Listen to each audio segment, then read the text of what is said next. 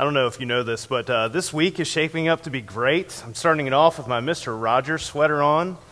So I'm, I'm pretty stoked about that. I don't know if you are. Uh, but do you hear about the snow that we might, I might miss us. It might go a little north of us. Did you guys hear about this? Some of you are like, what? Wednesday? Yeah, I'm excited about that. I hope we get 12 inches. That would be amazing. Get, no? Nobody's excited about that. You know, snow day from school? Oh, wait. You know, just kidding. Um, hey, I want to celebrate something real quick before we jump into the message. Yesterday, 24 moms and 58 children came through uh, our, our building of sorts, not r- really came through our building, but a fresh start for single mothers and their children. We're able to hand out all those Christmas gifts that we and then other members of our community that partnered with us um, just helped to be a part of for that. And so I, I just want to celebrate that. I mean, that's, that's pretty, pretty great stuff. Um, I, you know, got a text from uh, we got a text from Sylvia yesterday, and uh, she's she's just so great about saying thank you uh, for those those kinds of things. But um, I, I, just love being a part of those those types of things. Uh, today we're continuing our Christmas sermon series. As Adria mentioned, we're talking about how Jesus is unique. Um, and we've looked at how Jesus is a unique way. He's the way to God, and because of that, He's the one that we can put our hope in. Last week we talked about how Jesus is uniquely alive. Jesus stands alone because he was alive and then he was dead and then he was alive again. And because of this, God is uniquely alive and active in our lives uh, today. And uh, we're looking at a way today in which he makes himself known in our lives uh, because Jesus is a unique Lord. Now, I don't know what you think of when you think of the term Lord. There's a few things that immediately pop into mind for me. The first is Lord Vader. Um, by the way, Rip, uh, rest in peace, David Prowse. Um, he was the guy who was actually behind the mask as the actor, and he passed away at the age of 85 uh, last week, I think, or week before. Somebody correct me. I know some of y'all are like, you guys are holding out, but I know you know. Uh, the other one is Sauron, you know, Lord of the Rings, which was written by J.R.R. Tolkien, by the way. I don't know if you knew that, but I knew that. Um, that's a joke that some of y'all will really appreciate. Uh, a little bit of an inside joke, but not really because I messed up in a sermon once. But that's okay. Uh, so I think about him. Uh, also, and this is really random, but as I was thinking about this, this is one of the ones that popped up into, into mind for me. But Lord Farquaad, do you remember him from Shrek? I don't know. I just think I, he just comes up uh, in, in, my, in my head. But mostly, you know, when I think about lords, I, I think about, I don't think about necessarily the technical, oh, that's a duke or, you know, whatever it is. I think about kings, you know, lord and kings. Um, uh, people who have control over other people, like these lords. And most of the page turner events of history are about people who are exerting their control over other people. Uh, almost six years ago, probably my favorite portrayal uh, lately, most recent, is about six years ago. There's a Broadway production premiered uh, by the name of Hamilton. Have you, have you heard of this? I'm pretty sure my wife hasn't memorized the whole thing.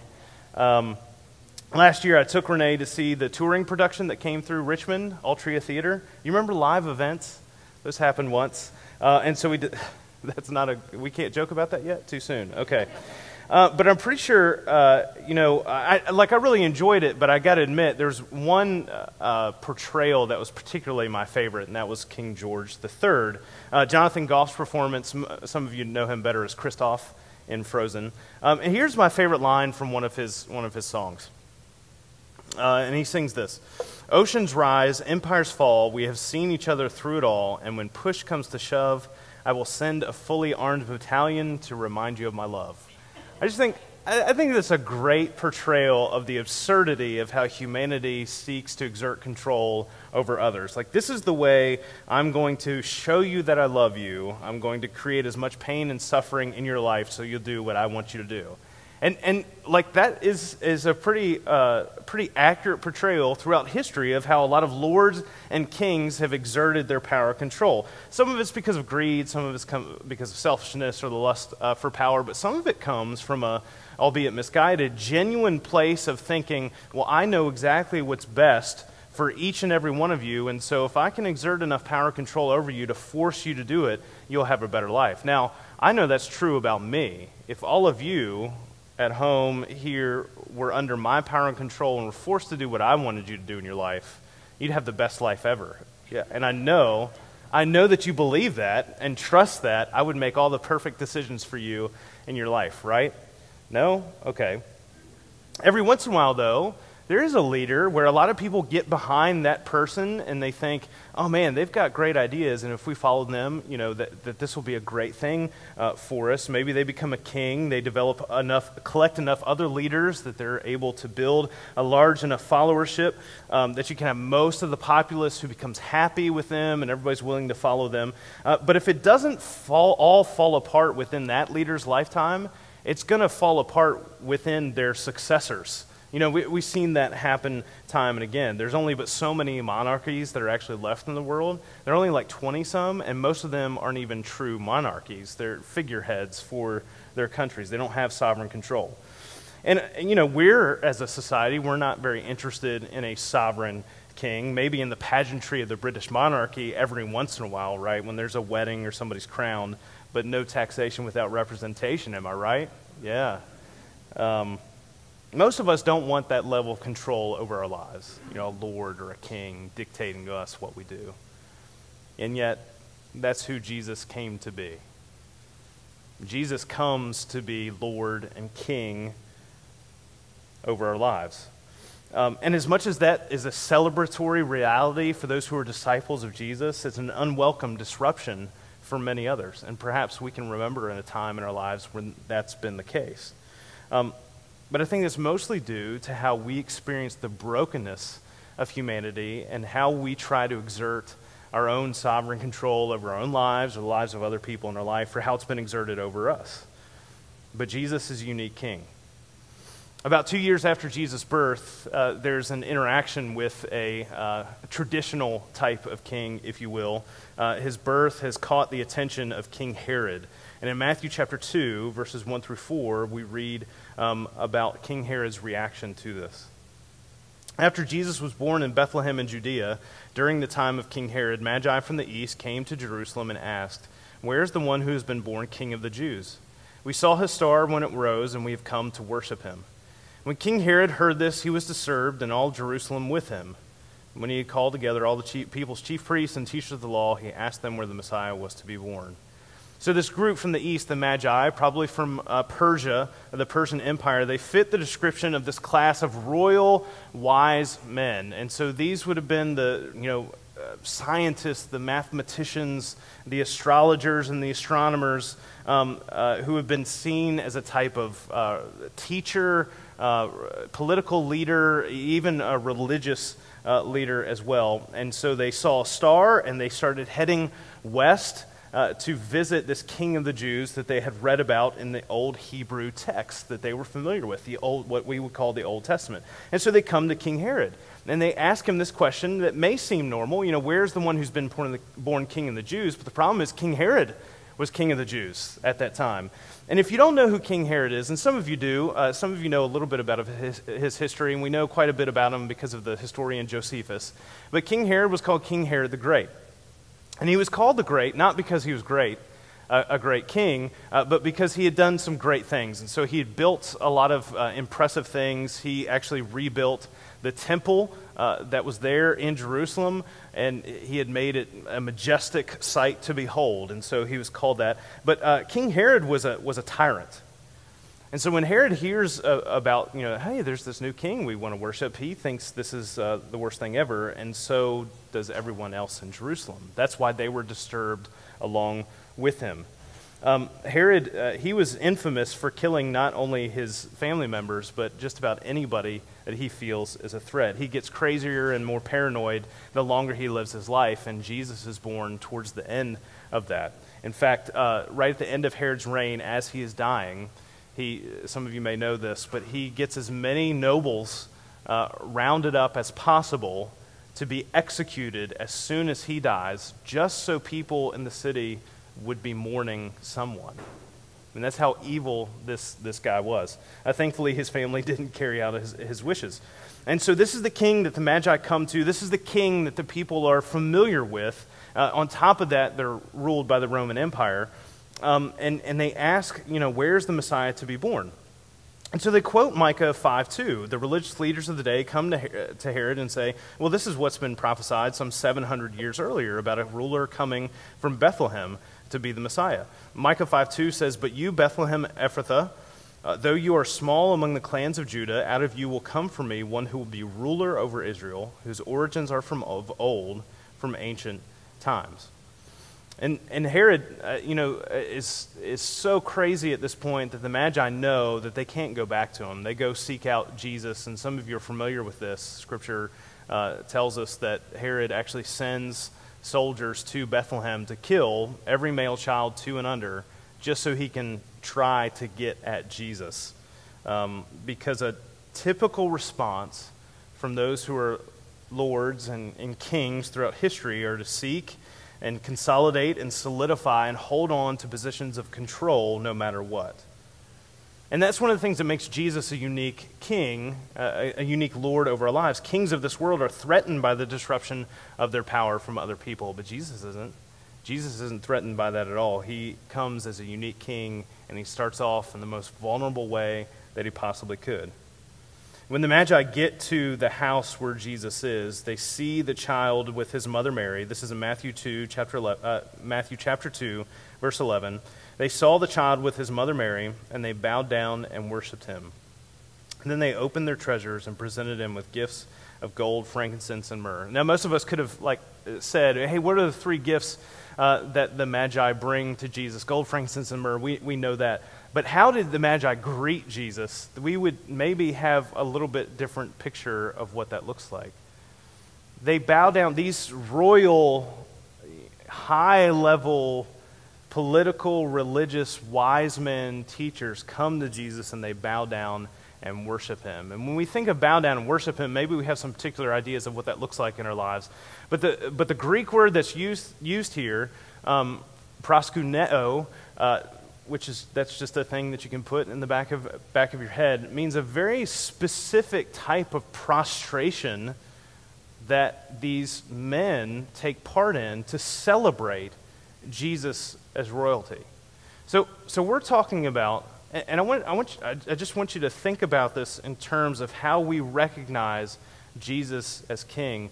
When, when we're talking about bowing down and worshiping, we're not talking about like just, you know, the, the, the flourish where we bow down. We're talking about getting down on our hands, getting down on our knees, getting down on our hands, getting down on our face, and worshiping our Lord and Savior and King. That's the position that these men put themselves in because they were recognizing something very specific about how Jesus came and how he came to live and, and what his life was meant for. And that's royalty. I mean, that's, that's part of who Jesus is to us. He's our Lord and he's our Savior and he's our King.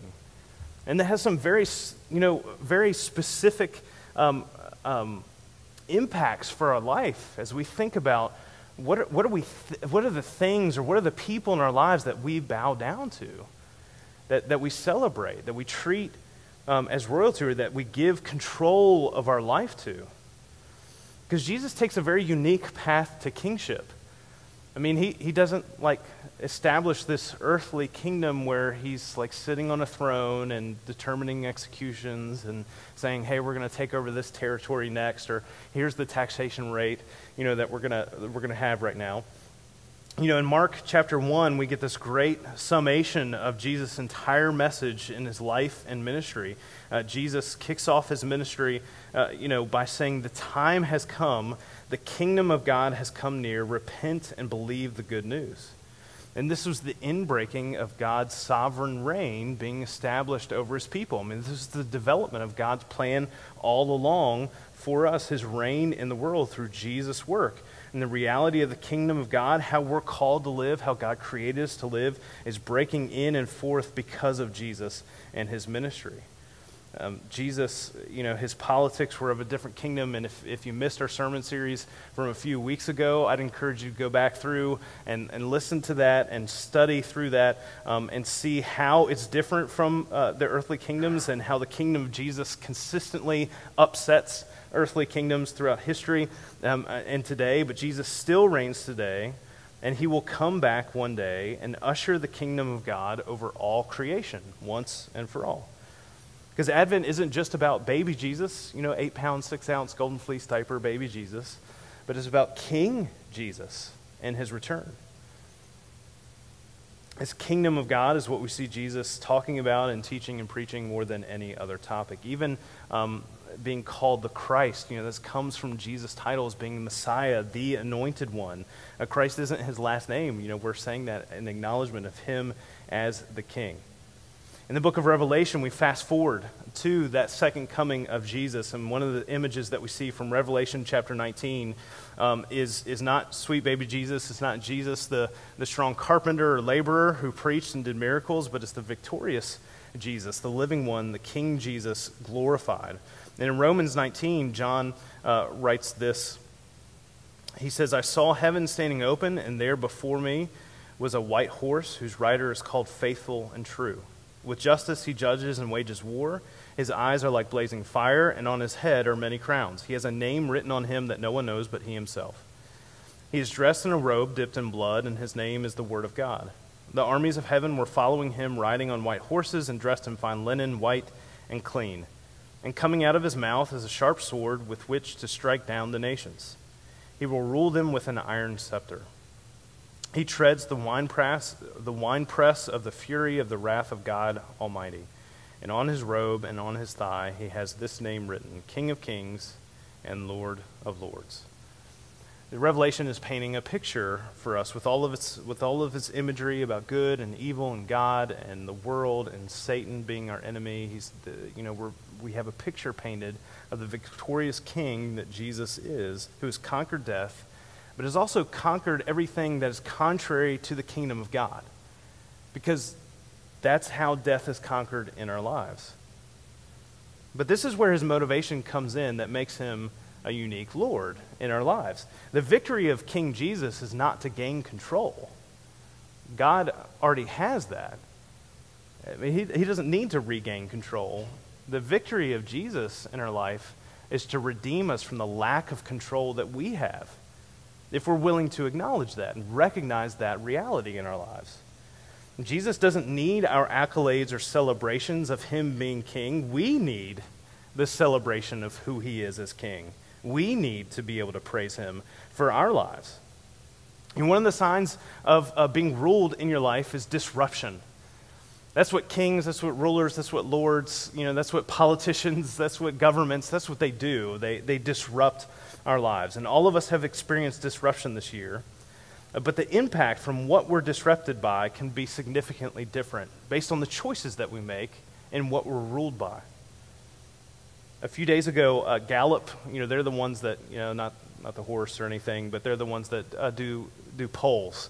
Uh, so Gallup uh, released the findings, and this was like December 7th. So just a five, uh, six, I don't know what day it is. So uh, you, you do the math. Uh, five, seven days ago, something like that. I released the findings from Americans' assessment of their mental health and opened with these two sentences. Americans' latest assessment of their mental health is worse than has been at any point in the last two decades. Speaking of 2020, I know you're not shocked. Uh, 76% of U.S. adults rate their mental health positively, representing a nine point decline from 2019 in every category in, in, this, in this collection of information, in every category, whether it's gender, political party, race, religious service attendance, marital status, age group, household income group, there was a negative change in percentage points for mental health uh, comparing 2020 to 2019, save for one part of one category. The only positive growth change between 2019 and 2020 was for those who attend, and I know attendance looks a little bit different these days because we can talk about here. We're attending here in person, we're attending online uh, together and worshiping together. But the only positive growth change between 2019 and 2020 for th- was for those who attend uh, religious services weekly. So even for those who attend monthly or seldom, you know, occasionally throughout the year, there were all negative changes, you know, for their for their mental health in their life. So it was only one part of one category that, that not only didn't change negatively, but it grew positively this year. As for those who disrupt their Sunday morning every week to worship the King. Why is that? It's because we're ruled by what we allow to disrupt how we live life. And until Jesus returns again for his second coming as victorious king, we're given a choice to be disrupted by the control exerted over us, or that we feel that we need to exert over other people, or the control that we feel like circumstances or situations exert over our lives, or we can be disrupted by those things, or we can be disrupted by relinquishing the need to control life to the one who creates it, to the one who saves it, and the one who sustains life as King of Kings and Lord of Lords. You know, think about how disruptive Jesus' arrival was for Mary and Joseph. Mary's like, oh, you're having a kid, um, and, and you're not married. So in her society, you know, that, that makes her an outcast, and everybody thinks she's a horrible person, right? So that's, that's how she starts things off.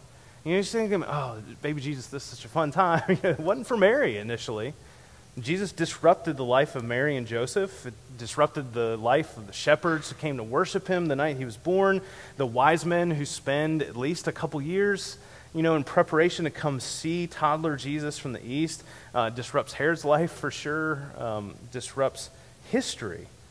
And while not everyone handles that disruption well, uh, Jesus as king changes the eternal trajectory of everyone's life who embraces his, his lordship. So when we look at our Sundays, or we look at our weekly schedules, or we look at our me time versus other time, or others' time, or how we serve, how we spend money, um, how we react to the world around us, how we give friendship, how we let other people disrupt our lives, right? Because that's a part of it. Self help will tell you the opposite that you shouldn't let other people disrupt your lives. Uh, but that's kind of the problem that we've been facing the last few months is that we haven't had enough of that. Um, advice, that's a whole other message. We'll get there some uh, later. Uh, advice, how we work, why we work, our thought life, whose image we're striving to mold our lives after. Um, are these things being disrupted by the things of this world or by the rule of Jesus as king over our lives? I mean, this, this is a, a period of, uh, you know, self-assessment and reflection and evaluation, examining uh, as the Holy Spirit guides us to see maybe there's an area in our life that we haven't brought under the reign of Jesus. Maybe we've kind of compartmentalized it, kind of kept it hidden in a drawer. Eventually that will come out. Maybe you have dark corners of your life. You're still, still st- clinging to some, you know, uh, pride or selfishness or anger or resentment or, or something uh, that you're holding on to, um, and you allow the inner you to have control and temporarily overthrow the rule of Jesus in your life. You know, we know which it is uh, when the life that Jesus desires for us in Scripture is seen in the actions of how we live our lives. You know, which, which it is when we allow what controls our lives. Um, and the attitudes and the thoughts and intentions that direct how we let God disrupt and direct our hearts and souls and minds each day in every way is co- totally different and totally unique from the cares and concerns and disruptions that anyone else who is not a disciple of Jesus faces and deals with in our life because we have a totally different perspective.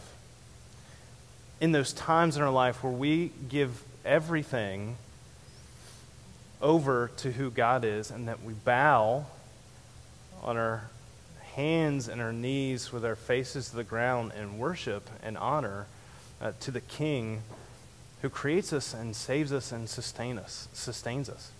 He's worthy as our worship because of that, because of who he is, and because of how he rules. Uh, because it's not just to exert control over us, but it's to redeem us from our lack of control through love and grace and mercy and justice. It's one of the reasons why we're able to celebrate this time of year. It's one of the reasons why every week at Velocity we celebrate communion uh, together. Because uh, as we take this, this bread and we drink this cup, we, we are recognizing the unique way in which Jesus establishes his lordship over us. Is that he comes and he doesn't stay like at this distant high level away from us and say, uh, This is how you peons ought to be living. He says, No, I'm going to become just like you. I'm going to start from the ground up. I'm going to experience exactly what you've experienced. And, and I'm going to I'm going to show you exactly um, and I'm going to give you the opportunity to experience exactly how this life is meant to be experienced and lived. So as we as we pray together and prepare our hearts to take communion, uh, which you can grab on one of the tables that's, that's near you, um, I just ask that you uh, be listening to, seeking out how the Holy Spirit might be leading you and guiding you to where um, you need Jesus to, to be king over your life. Let's pray. God, we uh, acknowledge you um, for, uh, for being almighty, for being sovereign, uh, for being the one who uh, is in control, always has been, and always will be. And God, we ask that you help us to see uh, in our lives how we might respond appropriately as citizens of your kingdom and as we honor and give glory to King Jesus. And it says, His name we pray. Amen.